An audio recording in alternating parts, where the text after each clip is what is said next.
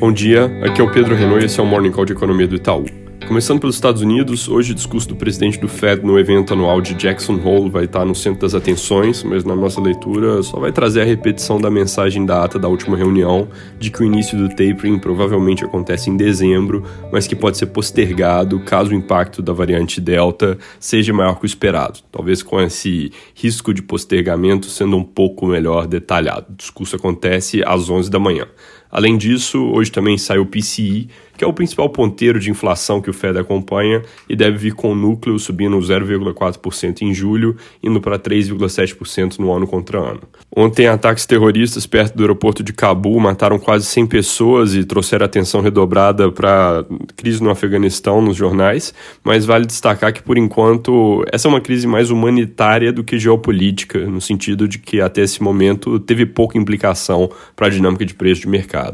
O presidente Joe Biden prometeu punir os responsáveis, mas é bom lembrar que se fosse para ter pulso firme na região, ele não estaria retirando as tropas, que foi o que desencadeou essa tragédia. Na China, o lucro das indústrias continuou desacelerando na comparação ano contra ano, veio de 20% em junho para 16,4% em julho. Depois de algumas injeções de liquidez no sistema, o Banco Central falou que vai usar todas as ferramentas à disposição para suavizar flutuações na economia, e isso, na nossa leitura, deve trazer um novo corte de juros em setembro, mas é para suavizar mesmo, permitir uma desaceleração gradual e não para pisar forte no acelerador. No fronte regulatório, que tem pesado muito atualmente, a ameaça mais recente é banir IPO de empresas que lidam com dados de consumidores nos Estados Unidos, empresas chinesas fazendo IPO nos Estados Unidos. Isso é algo que pode minar as ambições de expansão de muita gente no mercado de tecnologia. Aqui no Brasil, ontem, em meio à percepção de agravamento da crise hídrica, o presidente Bolsonaro pediu à população, durante a costumeira live de quinta-feira, que cada um apague um ponto de luz em casa,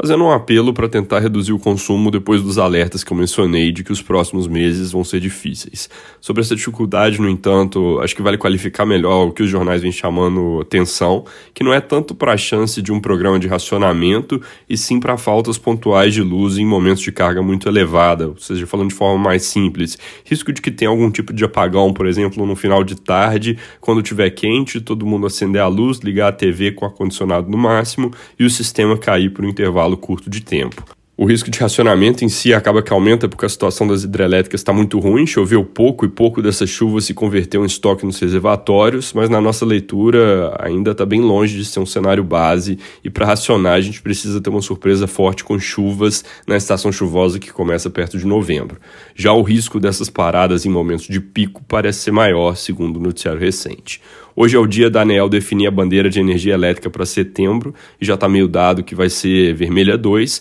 Dúvida maior é qual vai ser o valor dessa vermelha 2 por causa das discussões que eu mencionei nos últimos dias de puxar a sobretaxa para níveis ainda maiores para compensar o custo de geração que também está mais pressionado. Essa decisão, no entanto, não precisa acontecer hoje de qual vai ser a sobretaxa. Na última vez que mudaram o valor da bandeira foi na semana seguinte de terem definido qual seria o nível de bandeira em si. A especulação de mudança é saindo do valor atual de R$ 9,50 mais ou menos por 100 MWh, passando direto pelos R$ 11,50 que a ANEEL pretendia fazer um tempo atrás e ficando com algo na faixa entre R$ 15 e R$ 20, onde a parte de baixo do intervalo é o que nos parece mais provável. Em termos de efeito sobre inflação, tem duas coisas importantes. A primeira é que com essa pressão fica mais provável que a bandeira em dezembro esteja no nível vermelho 2 e não 1, que era esperado por nós e pelo Banco Central. A segunda é que essa bandeira provavelmente vai ser mais cara, na linha do que eu estava mencionando, e aí o efeito combinado disso seria cerca de 70 pontos base a mais no IPCA fechado do ano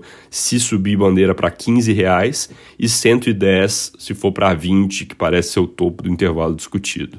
Mudando de assunto, ontem o STF formou a maioria a favor da autonomia do Banco Central, como era esperado, então um risco de cauda a menos para se ter no radar. Falando sobre a reforma do imposto de renda, depois de uns dias de pausa, o combinado é que ela voltasse para votos na semana que vem, mas isso é algo que ainda parece bem incerto. E ainda sobre tributos, a Folha de São Paulo destaca que empresários de 17 setores que empregam bastante mão de obra vão cobrar do governo e Congresso uma nova extensão da desoneração da folha de pagamentos. Era para ter acabado no ano passado aquela desoneração que veio do governo Dilma. Ela foi estendida para o fim desse ano com o argumento de que até lá aconteceria a reforma tributária e melhoraria o sistema, mas como até agora não saiu nada, esses setores, segundo a Folha, pressionam por uma nova extensão e tem um projeto de lei na Câmara para fazer isso valer até 2026, vale acompanhar. Falando de dados, ontem o Caged de julho veio de fato mais forte que o esperado, teve alta de 317 mil empregos formais no mês, espalhada entre os setores, enquanto o consenso era perto de 300 mil. Isso mostra um aumento de 8,1% do nível de emprego formal na comparação com julho do ano passado, isso bem mais forte que os dados do IBGE, que pegam o mercado informal, onde essa recuperação tem sido muito mais tímida. Para terminar, acabou de sair a confiança da indústria com queda de 1,4 pontos para o patamar de 107 pontos no mês de agosto, que ainda é um nível relativamente alto, mas com recuo importante do componente de situação atual, que caiu 2,5 pontos, enquanto de expectativas ficou mais ou menos de lado. É isso por hoje, bom dia e bom fim de semana.